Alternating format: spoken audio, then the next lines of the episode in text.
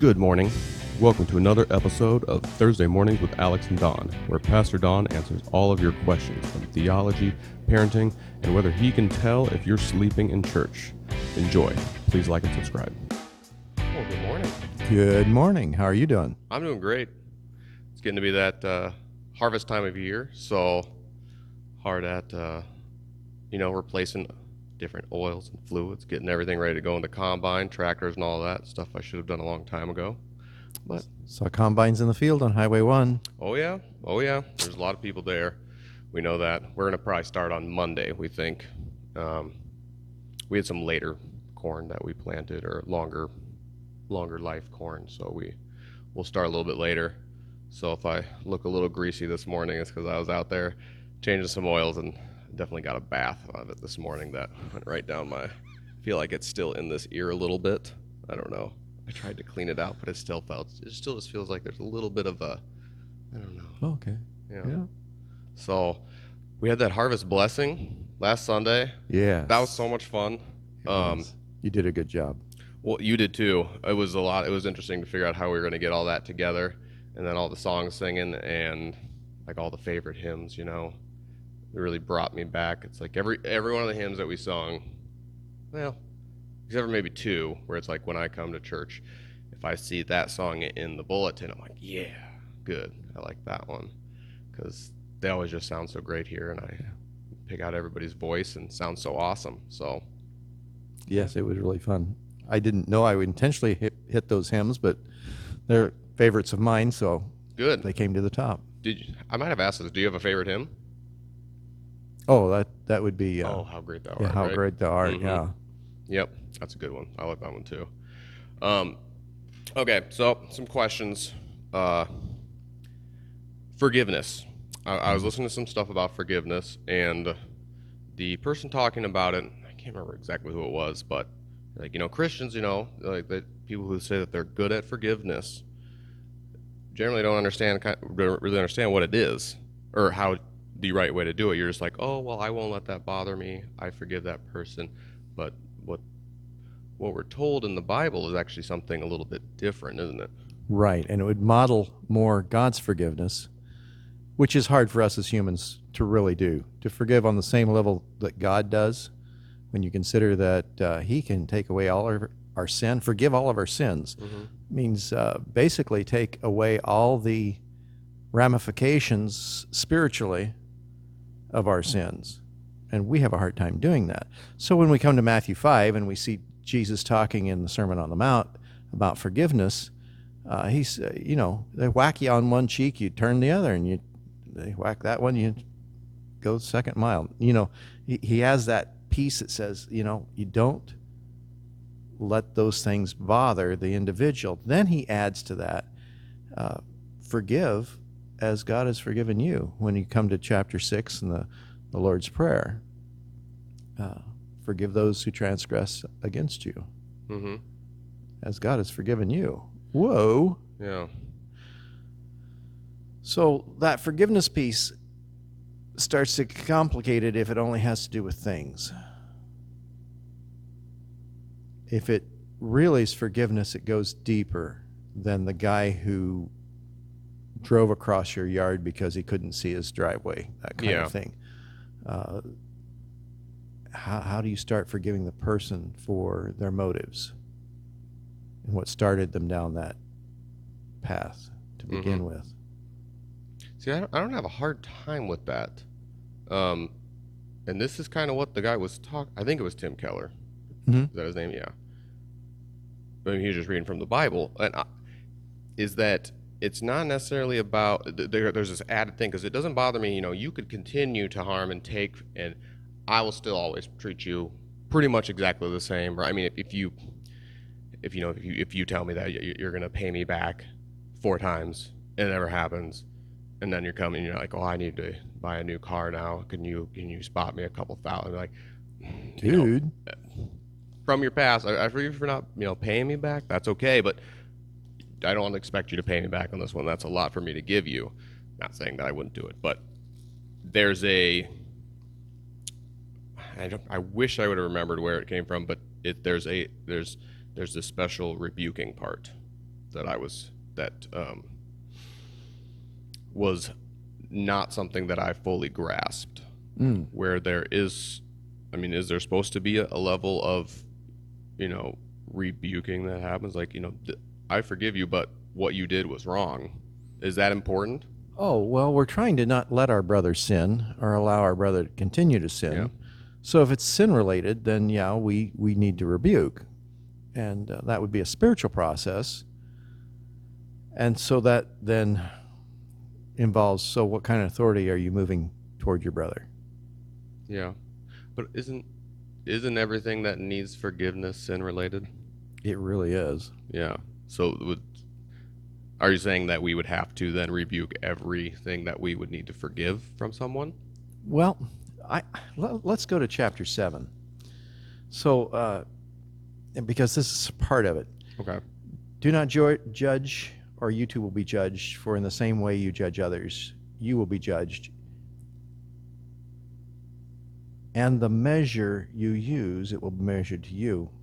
Here's the piece that I'm, I'm trying to get towards, but it needs that prologue. Yeah. Why do you look at the speck of sawdust in your brother's eye and pay no attention to the plank in your own eye? How can you say to your brother, "Let me let take the speck from your eye," when all the same time you have a plank in your own eye? You hypocrite, first take the plank out of your own eye, and then you will see clearly to remove the speck from your brother's eye. In other words, what Christ is saying, and it's really a solid psychological precept, is the fact that the things that bug us Mhm. about someone else is likely equally present, maybe even more so in our own lives. So when we start talking about sin between us, then if I notice that you're doing something that I don't like, the first piece that the Christian needs to do is inspect their own lives Yeah. And say, okay, so I don't like when you do that, Alex. But in reality, I do the same way, maybe a little different, maybe a little di- different atmosphere, so that when I come to forgive you or work with your sin, Yeah. I've gone through the process of self analysis and saying, okay, that, that's also in my life. Yeah. The second piece of what that does, and I believe it's in 1 Corinthians chapter 1, it talks about us going through things in such a way that we can help others with it. And that's the bottom line of our Christian experiences. we need to be aware of our own lives in such a way in light of who Christ is because he's allowed us the perfect example to reflect on that we then can live into the lives of others Yeah. and be profitable in it. I mean, not that we profit, but we actually can figure out, hey, I've dealt with this in my life and Christ helped me be successful. Now I can I can hear what you're saying. Yeah. I can resonate with your experience. okay. And then you get farther. So it's not necessarily letting people continue to sin against you and you forgive them each time. There has to be that for true forgiveness, the way that we're asked for it, or asked to do, is that we have to be able to guide them or at least have or understand what is what is it that you are forgiving Right. and understanding. So like if I always leave my clothes next to the hamper, and I always tell my wife I'm sorry that I'm such a messy person, and she's better at you know being uh, she's more emotionally developed or emotionally in tune than I am. She's like I know that you know you want to just leave it there for me to deal with, but I don't. It makes me feel like this when you constantly don't put your clothes away or put your clothes there and then I have to take care of it. So she's addressing that, rebuking that like you are not caring about my feelings or what I'm doing and you're yet you're continue to just leave your clothes strewn and strewn about. Mm-hmm. Which I, I I'm not good at that. Yeah. I'm a, I'm a messy boy. I know that. so I just thought that was interesting because yeah, I, I I've always just gone through life being like, you know, I, thanks God, I'm really good at forgiveness. It's one of those things that's super easy for me. You know, why would you let, why would you let anyone make you mad, and torment you internally by harboring this hate or, or thinking about what they've done to wrong you for so long? Yeah.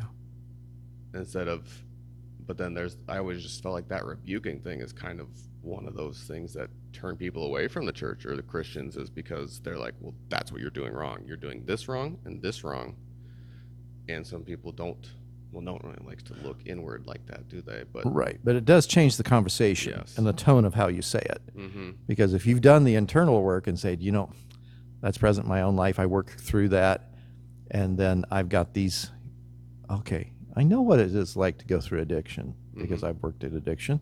Yeah. And so you know how to, to talk about it and you have some sensitivity to it. Yeah. However, if you go at it and says, thou shalt not, right then yeah, that kind of rebuke really doesn't go very far. developing that first developing that relationship is really important too so that they know that you're coming at it from a place of love but sometimes it's not some like how would you do that like you have a close friend let's say and there's always this thing that kind of bothers you each time that there's a situation that happens each time and you you know you always do forgive them. You never hold it against them. You still want to hang out with them. You have fun with them. But you don't want that to happen anymore. How would you kind of soften something that you've soften a issue like that?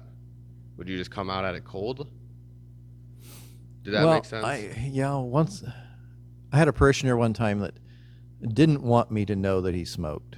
okay He really didn't want me to know. Uh, He thought it would affect our relationship, I think. And uh, we were working together at the church one day, and and uh, I, I could tell he was getting that that jumpy feeling that you get as a, uh when you're addicted to nicotine and not getting it. I said, you know, Floyd, I, I know you smoke. I love you. Go on out back to church and take care of it. yep hmm and uh, we we were such dear friends, and it actually my acknowledging it, I think, allowed us to be closer. yeah At that at the same time, you know, I I don't approve of smoking. I don't think it's something we ought to be doing. Mm-mm. But uh, I loved my brother more than his habit.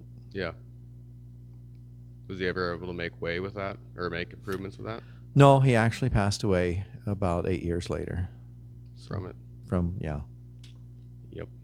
That's a tough one. Um, yeah, I chewed for a long time. Then I switched to like nicotine pouches, Hmm. which I still do. And it's not something I necessarily hide, but it's easy to hide it. But it's not. I'm still. I get that though. I'm. I'm ashamed of it. I don't want. You know, you don't want your kids to pick up on these like they say like addiction kind of runs in you know genetic stuff. I'm not sure if that's true or not. I mean it does look like there's a little bit to it but it could just be that they're picking up on your behavior. It could, it could be, yeah. There's some emotional uh, stakes that are driven in that addiction becomes a uh, crutch, if you will. mm-hmm. That makes sense. Okay I, I- another question. Um, comes from the book of james right off the bat Mm-hmm. he writes this letter to the 12 tribes of the dispersion i was doing a bible study with some friends monday night and we noticed uh, um, that that dispersion is capitalized and we were kind of wondering what is the origin of that and what's what do you know Well, it's not so much a singular event, although it was, in a way, when when the uh, Babylonian exile, the Assyrian exiles came through. They basically, uh, well, there was no longer the same country of Israel and Judah as there was before that. And basically, those kind of uh, events caused people to leave. okay that's where that word comes from Right. dispersion Before Okay. that, you know, it was the littler countries were swallowed up in the bigger, so you ended up with Judah and Israel. Yeah. And then over the course of time, then those dispersed as, well because they no longer had their leader okay in so the it, wa- same way. so it wasn't like a we're all christians here but we're going to now disperse and do a mission it was a No, when James is talking about that, now we need to remember the, the concept is James is the first book of the New Testament written. And so it's early, very early, because James was soon killed. Uh, so he's, he's basically coming at Christian faith from a Jewish mindset and seeking that all the Jews know Jesus. And so it has a much more Jewish taste to it. Okay. the book of James. And probably as you approach the, the book, you need to approach it with that mindset that, that James is a Jew and he's writing to Jews about this Jesus. And then what does it mean to be a law abiding Jew and now a Christian? That's why so many of his teachings in, in the book of he, uh, James is, is are so basic to us. Yeah. I mean, I find it very useful material to talk about things like temptation and sin. I mean, we need to talk about that. And uh, then how do you deal with that? Mm-hmm. Yeah, I felt like yeah that even just like the very first part on there that talks about you know the fruitfulness that can come from temptations, beating that, beating that temptation gives you a lot of. Uh, um, I'm trying to remember what the word even was that they use. I know it's different in each each translation. Consider it pure joy, my brothers, when you endure trials of many kinds, because you know the testing of your faith will develop perseverance, and perseverance, when it's finished its work, leaves you mature and complete, not lacking anything. Mm-hmm. That's NIV. Yep. That's one of the best things. Yeah, you, you when you actually beat a temptation and conquer that thing, that's one of the I mean, that's one of the most joy you can get from something that you can do just yourself to make yourself better. Yeah. And then coming and asking for knowledge to God, that's one of the for a long time I prayed God, I would like this to happen but if it be your will like you know please heal this person if it is your will. And i kind of felt that there was a little bit of then doubt in there that i'm throwing you know if it be your will. But I, later someone's like well that's not necessarily what you're saying. It's it's more of like you know even if you don't Mm-hmm. i understand because i know that what you're doing is whatever you choose to do is for your works not for my desires. So, but yeah, having getting rid of that doubt when asking for knowledge or asking for something is I've seen to be very powerful. Yeah. Yeah. I, I like the story of Shadrach, Meshach, and Abednego for that. Basically says, you know, we're not going to bow and worship you. And even if God doesn't deliver us, we're going to worship him. We're not going to bow down and wor- worship you. So throw us in the fire. Yeah. And God delivered them. Mm-hmm.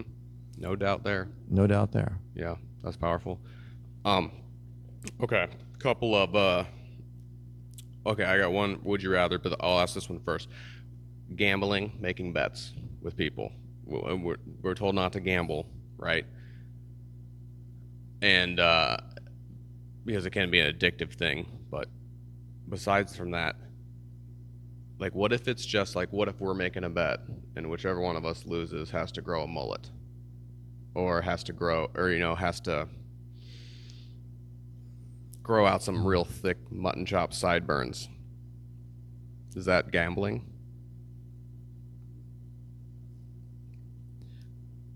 i'm not leading you into a bet but I was going to say, where are we headed here, Alex? you say yes i'm like okay good I'm i no bet bu- you Yeah, we're not going to shave. No, we're not doing that.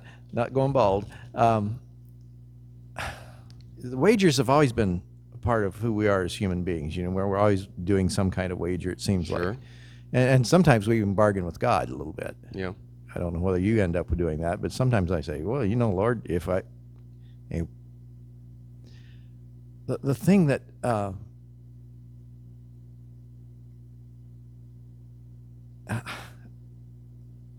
how do we move people forward? I mean, basically, we're talking about loyalties. So, okay, you want to wage something, you want to bet something. Okay Oh, you say your bet your Chevy goes faster than my Toyota or something like that, and you want to do a mullet from that. Or s- anyway, uh, we're always trying to prove ourselves, yeah and I think sometimes making wagers is saying prove ourselves, okay and uh, I don't see a scriptural spot for it. Let your yes be yes and your no be no. I mean, that's on, also in the Sermon on the Mount. Uh, anything beyond that is sin. So, did I get out of the mullet? sure so they talk about strictly gambling then maybe Well, i mean there's a difference between like going to a casino so then is it just like your odds Well, but that you're makes it gambling. okay, Alex. Let's flip that. You're a farmer. Yeah, You take a gamble every year. every year. You put so much in the ground and pray that the Lord will bless that harvest. hmm So, in some concepts, given the uh, the uh, fluctuation of markets and, of course, the weather and things like that, those variables of your gamble will be proven in the harvest. hmm And then, of course, as you take it to market, then those variables are another set of gambles. Uh, if you use the word gamble, life is a gamble, Yeah, and we're trying to do that every day. that's true. So, is gambling a sin?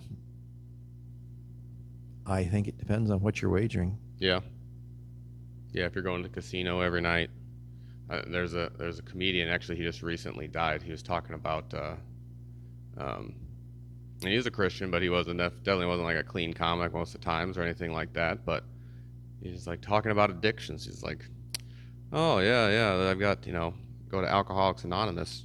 Uh, it's supposed to be anonymous. Yet you, you meet in a church basement, and tell everyone your first name, Mhm. and uh, and then you know, but it's a it's a disease. You know, oh, what what disease? Yo, you got cancer? Oh yeah, I got a disease. I, I I drink. I like to get happy. And then he's like, oh yeah, and then I also you know I've got a uh like to gamble. I've got I'm a disease. I'm a gambling addict. But it's the best one to have because it's the only one where you get to win a bunch of money. Yeah. Yeah. Yeah. And we know that that you know you, you look at the payouts from the casinos. That's they're still making quite a bit of money.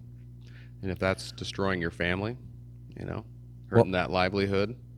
Right, exactly. Mhm. Well, I'm, I'm finding that, and I guess I go back to chapter 7, Matthew. I think Jesus is the best psychologist there ever was, as well as the best teacher and, and preacher. Uh, usually, when we go into the addictive kind of behaviors, hmm they're compensating to try to bring us some assurity out of a world that's unsure. And, Oh yeah. and so we use addictions to take care of those Mm-hmm. things.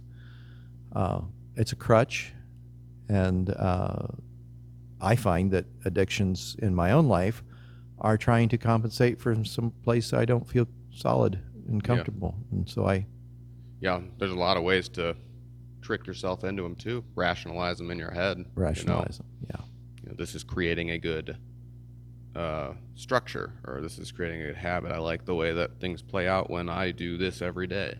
and I feel good. Yes. Mm-hmm. So a lot of addictions to drugs and things, even even prescription Yeah. drugs, can be used that way. It, it makes me feel good. Mm-hmm. That's a lot. It's like growing up is just learning. Like that's the biggest thing you got to learn is just that uh, delayed satisfaction with something. Yeah, it might take you a month to kick this habit or that habit, but that satisfaction you get from doing it. I mean, not not just like let's say smoking or something. The money you save, but the the joy in your heart, the good that it brings your soul to have kicked that temptation. That's why, in the midst of that conversation, I'd like to believe and I'd like to pre- I pray, preach that the gospel is Jesus bringing shalom to people's lives. Because if anybody knows what you and I need to make us whole, to make us feel worthwhile, God does. And He most fully revealed that through His Son, Jesus Christ. So I find that in counseling, so many times when we come to a better understanding of who Jesus is and why God sent him, then we can understand a loving God that fills all those gaps that we're trying to addict it, that we uh, try to fill in other ways. Yeah. My mom always used, or she used to say this. She has since forgotten that she ever said it, but it has been a really important thing in my life. Not that I followed it every time, because who listens to everything their mom says, you know? But uh, don't tell her I said that. Um, She'll hear it. yeah, yeah. uh, everything in moderation except love and forgiveness.